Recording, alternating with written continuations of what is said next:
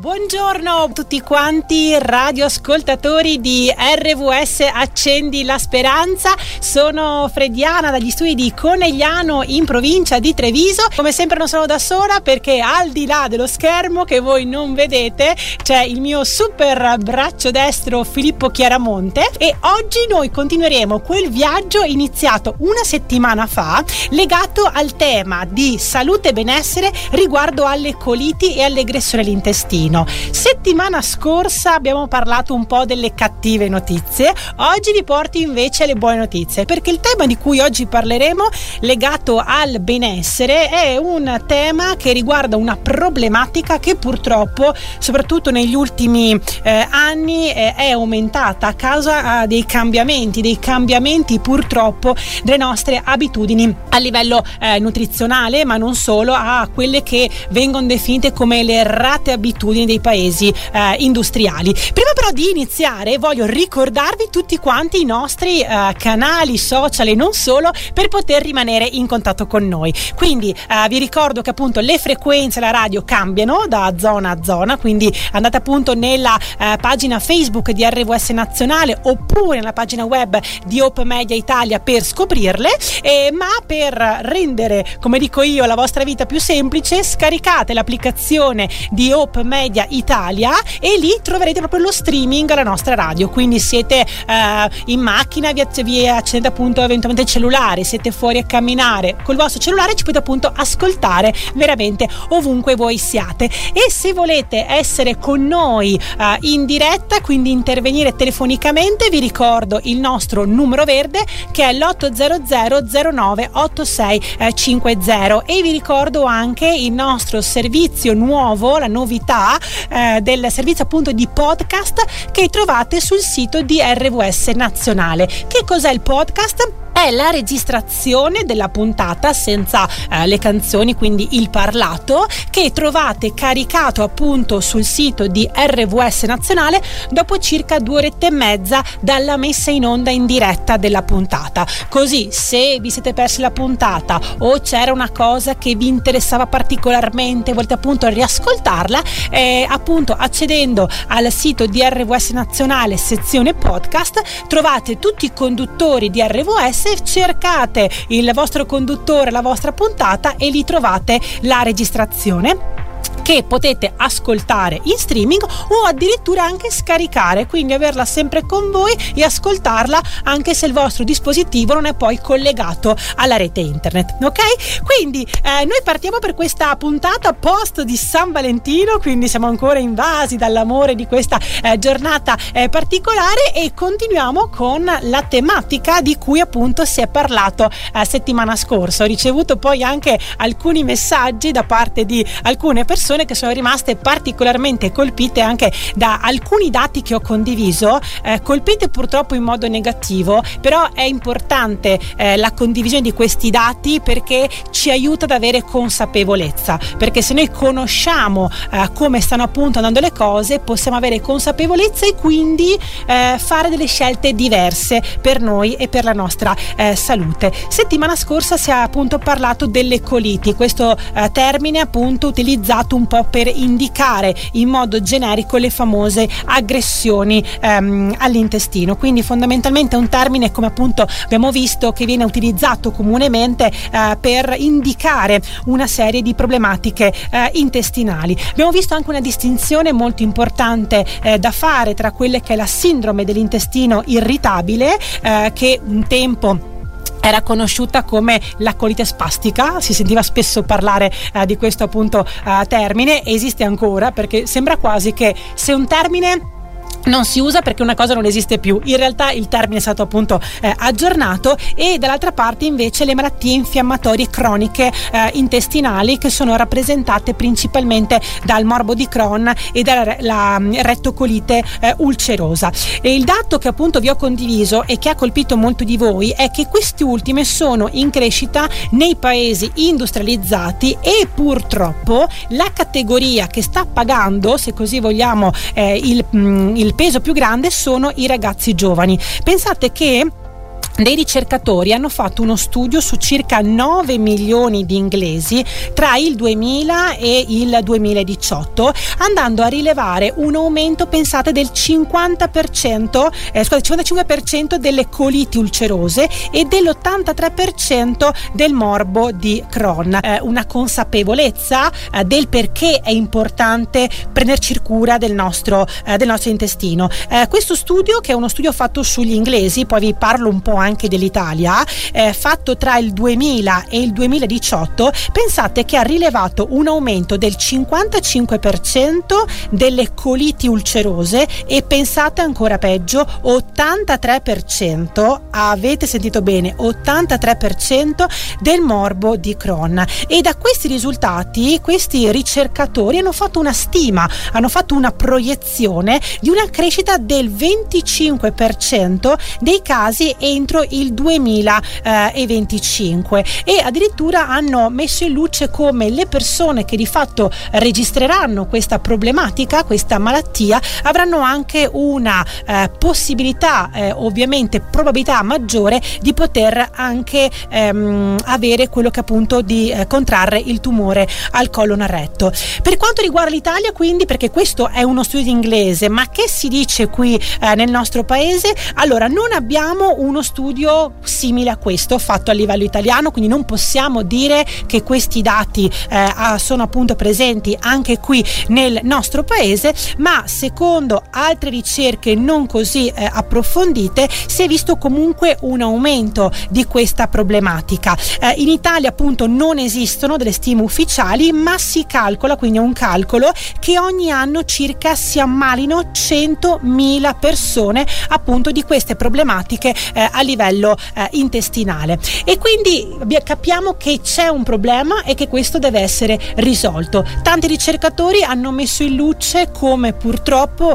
eh, sia una problematica presente soprattutto nei paesi industrializzati, quindi comunque prendiamo come riferimento ehm, l'Europa, l'America, dove soprattutto da tantissimi anni abbiamo delle abitudini di alimentazione e di stili di vita che purtroppo non aiutano il nostro benessere eh, intestinale. E quindi oggi andiamo a vedere insieme, che così vi parlo un po' di belle notizie, di alcuni rimedi, di alcune cose che possiamo fare, cose molto semplici assolutamente, per poter migliorare il nostro benessere eh, intestinale. Partiamo tu innanzitutto dai rimedi naturali e vi lascio intanto qualche nome di pianta, che così verificate se innanzitutto le conoscete, ok, e se già le utilizzate. Le prime due sono la malva e l'altea e hanno un effetto emolliente delle mucose intestinali. Come le possiamo utilizzare? Beh, negli infusi entrambi, ma pensate che la malva può essere utilizzata anche cruda nelle insalate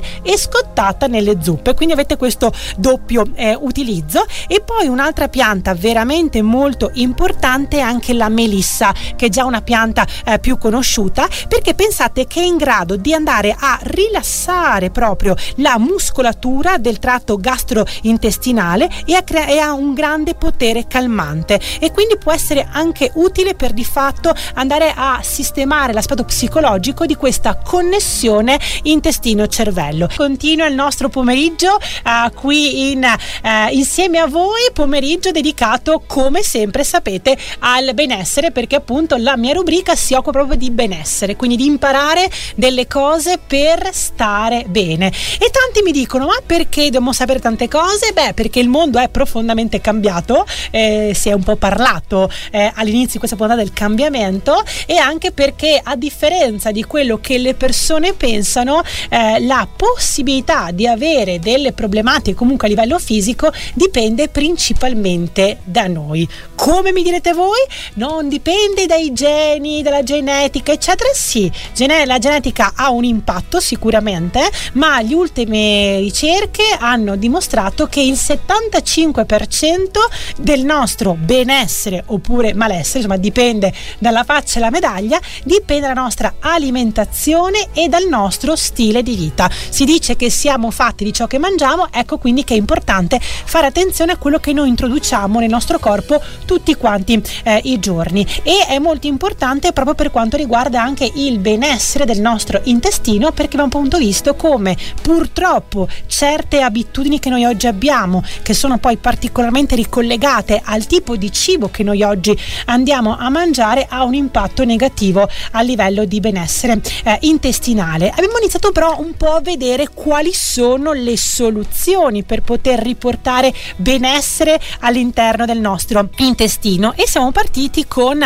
i rimedi naturali. Qui abbiamo appunto visto la malva, abbiamo visto alcune piante come ad esempio eh, la melissa. Continuiamo il nostro viaggio con i famosi fermenti lattici. Parlo di famosi perché insomma ormai tante persone appunto conoscono l'importanza di questi batteri amici dell'intestino, che ci aiutano di fatto a eh, migliorare il nostro intestino, e anche ai prebiotici eh, che ehm, iniziano in qualche maniera eh, nell'ultimo periodo insomma a farsi strada nella nostra quotidianità. Perché? Perché alcune ricerche hanno appunto messo in luce la loro eh, importanza. Questi, a differenza dei probiotici, spesso si fa un po' di eh, confusione tra i probiotici e i prebiotici. Allora, i probiotici sono dei batteri buoni, i prebiotici sono invece delle fibre, eh, nello specifico una fibra solubile, ovvero delle sostanze che non vengono digerite dall'intestino ma sono poi capaci di andare a stimolare la crescita del microbiota, e sempre di più si parla dell'importanza appunto del microbiota a livello intestinale. E poi un'altra pianta che negli ultimi anni eh, sta riscuotendo molto successo, in realtà è una pianta veramente millenaria, è l'aloe. Chi di voi non ha mai sentito parlare dell'aloe e dei benefici che ha questa pianta per tantissimi utilizzi, non soltanto a livello interno ma anche a livello, eh, a livello esterno? Personalmente lo utilizzo da tantissimo tempo e ho proprio notato io su di me il miglioramento insomma a livello eh, di benessere eh, intestinale. E è molto importante, ormai tantissimi studi si sono focalizzati sull'impatto positivo che ha proprio a livello di benessere eh, intestinale, e addirittura anche degli studi fatti a livello proprio di eh, miglioramento, comunque aiuto per quelle persone che appunto hanno delle malattie infiammatorie intestinali croniche, come appunto il morbo eh, di eh, Crohn. Si parla poi molto anche dell'utilizzo dell'aloe. Qui potremo veramente aprire eh, un sacco di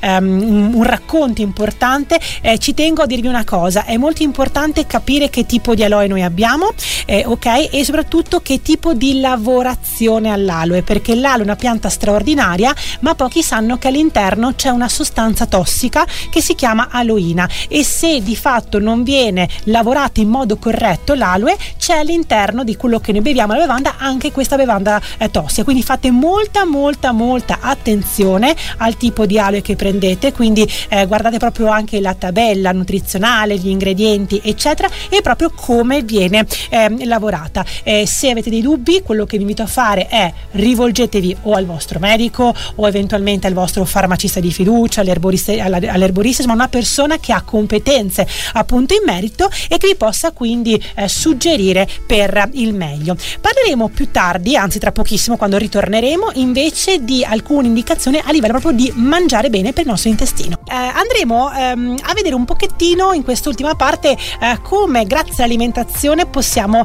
andare a migliorare il nostro eh, benessere intestinale. Prima però voglio parlarvi della dieta FODMAP. Non so se per caso eh, la conoscete o già insomma l'avete eh, sentita. Questa è una dieta che è stata pensata e elaborata dai ricercatori dell'Università di Melbourne, quindi voliamo praticamente eh, in Australia, eh, i quali fondamentalmente partono nel realizzare questa dieta da un assunto, ovvero che alcuni eh, carboidrati fondamentalmente possono con l'accumulo andare a causare in persone che sono particolarmente sensibili a livello appunto ehm, eh, intestinale l'aumento del gonfiore intestinale, quindi creare in qualche maniera un po' di disagio eh, alla persona. Tra i cibi che hanno incriminato ci sono alcuni frutti, eh, dei legumi e dei dei latticini, perché molte persone delle volte accusano dei disturbi quando assumono alcuni cibi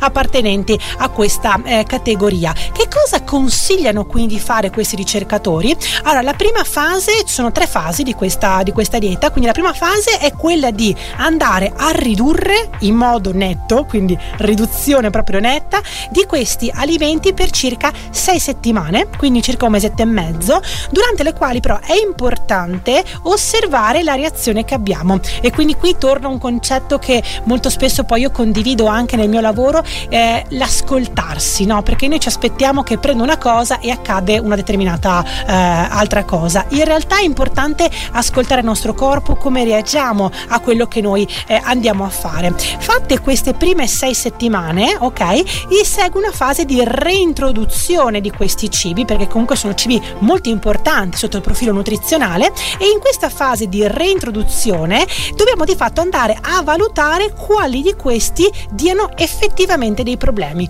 Quindi dopo una prima fase di reset totale inizio a reinserire questi cibi e devo ascoltarmi, quindi mangio questi cibi, come il mio corpo sta reagendo a questa cosa. E poi c'è l'ultima fase, quella del mantenimento, dove cerchiamo di fatto di reinserire il maggior numero possibile, proprio per andare a variare la nostra eh, dieta, per evitare in qualche modo di eliminare o comunque ridurre dei cibi che hanno comunque dei nutrienti importanti, e quindi cerchiamo insomma di reintrodurli nel limite ovviamente che riusciamo, per come appunto reagisce il, il nostro corpo. Quindi eh, al di là appunto delle persone che hanno una particolare poi sensibilità a queste tipologie di alimenti, quali sono i cibi che veramente ci aiutano per stare bene a livello del nostro intestino? Sicuramente le verdure, sia le verdure crude che quelle cotte, e anche poi importantissimi sono i cereali integrali. Quindi cerchiamo di iniziare ad abbandonare uh, o a ridurre in prima fase, e poi se riusciamo meglio anche abbandonare tutto il mondo dei cibi, uh, dei cereali raffinati. Quindi pensiamo ad esempio al riso bianco, alla pasta bianca, alla farina zero zero, sono tutti quanti i cibi che sono proprio raffinati, perché di fatto hanno tolto la parte importante, la parte preziosa di questi cereali. Quindi andate con quelli integrali, in particolar modo vi consigliamo il riso, l'avena e l'orzo, e ovviamente poi è importante anche la frutta. E perché questi cibi sono importanti? Perché da una parte sono ricchi di antiossidanti, che di fatto vanno ad aiutarci a ridurre i danni dei radicali liberi sulla mucosa intestinale, e gli altri poi è anche per la quantità proprio di fibre che di fatto ci vanno ad aiutare proprio nel nostro intestino. Chi non è abituato a utilizzare tutti quanti i giorni è normale che all'inizio senta qualche disagio, quindi iniziate gradualmente e soprattutto ascoltatevi, ascoltate come il vostro corpo reagisce. E poi ovviamente importantissimi anche i legumi,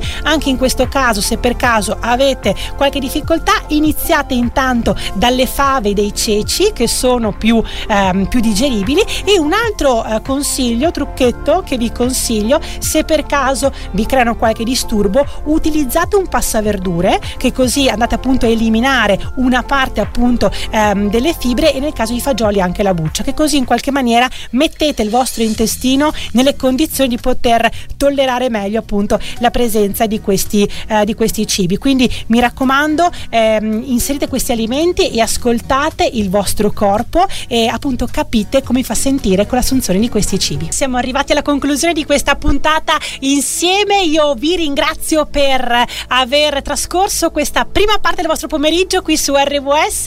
Ringrazio poi Filippo Chiaramonte in regia come sempre per l'aiuto e il supporto. Mi raccomando, rimanete collegati qui su R W S. Io vi auguro una buonissima eh, giornata e una buonissima settimana. A prestissimo.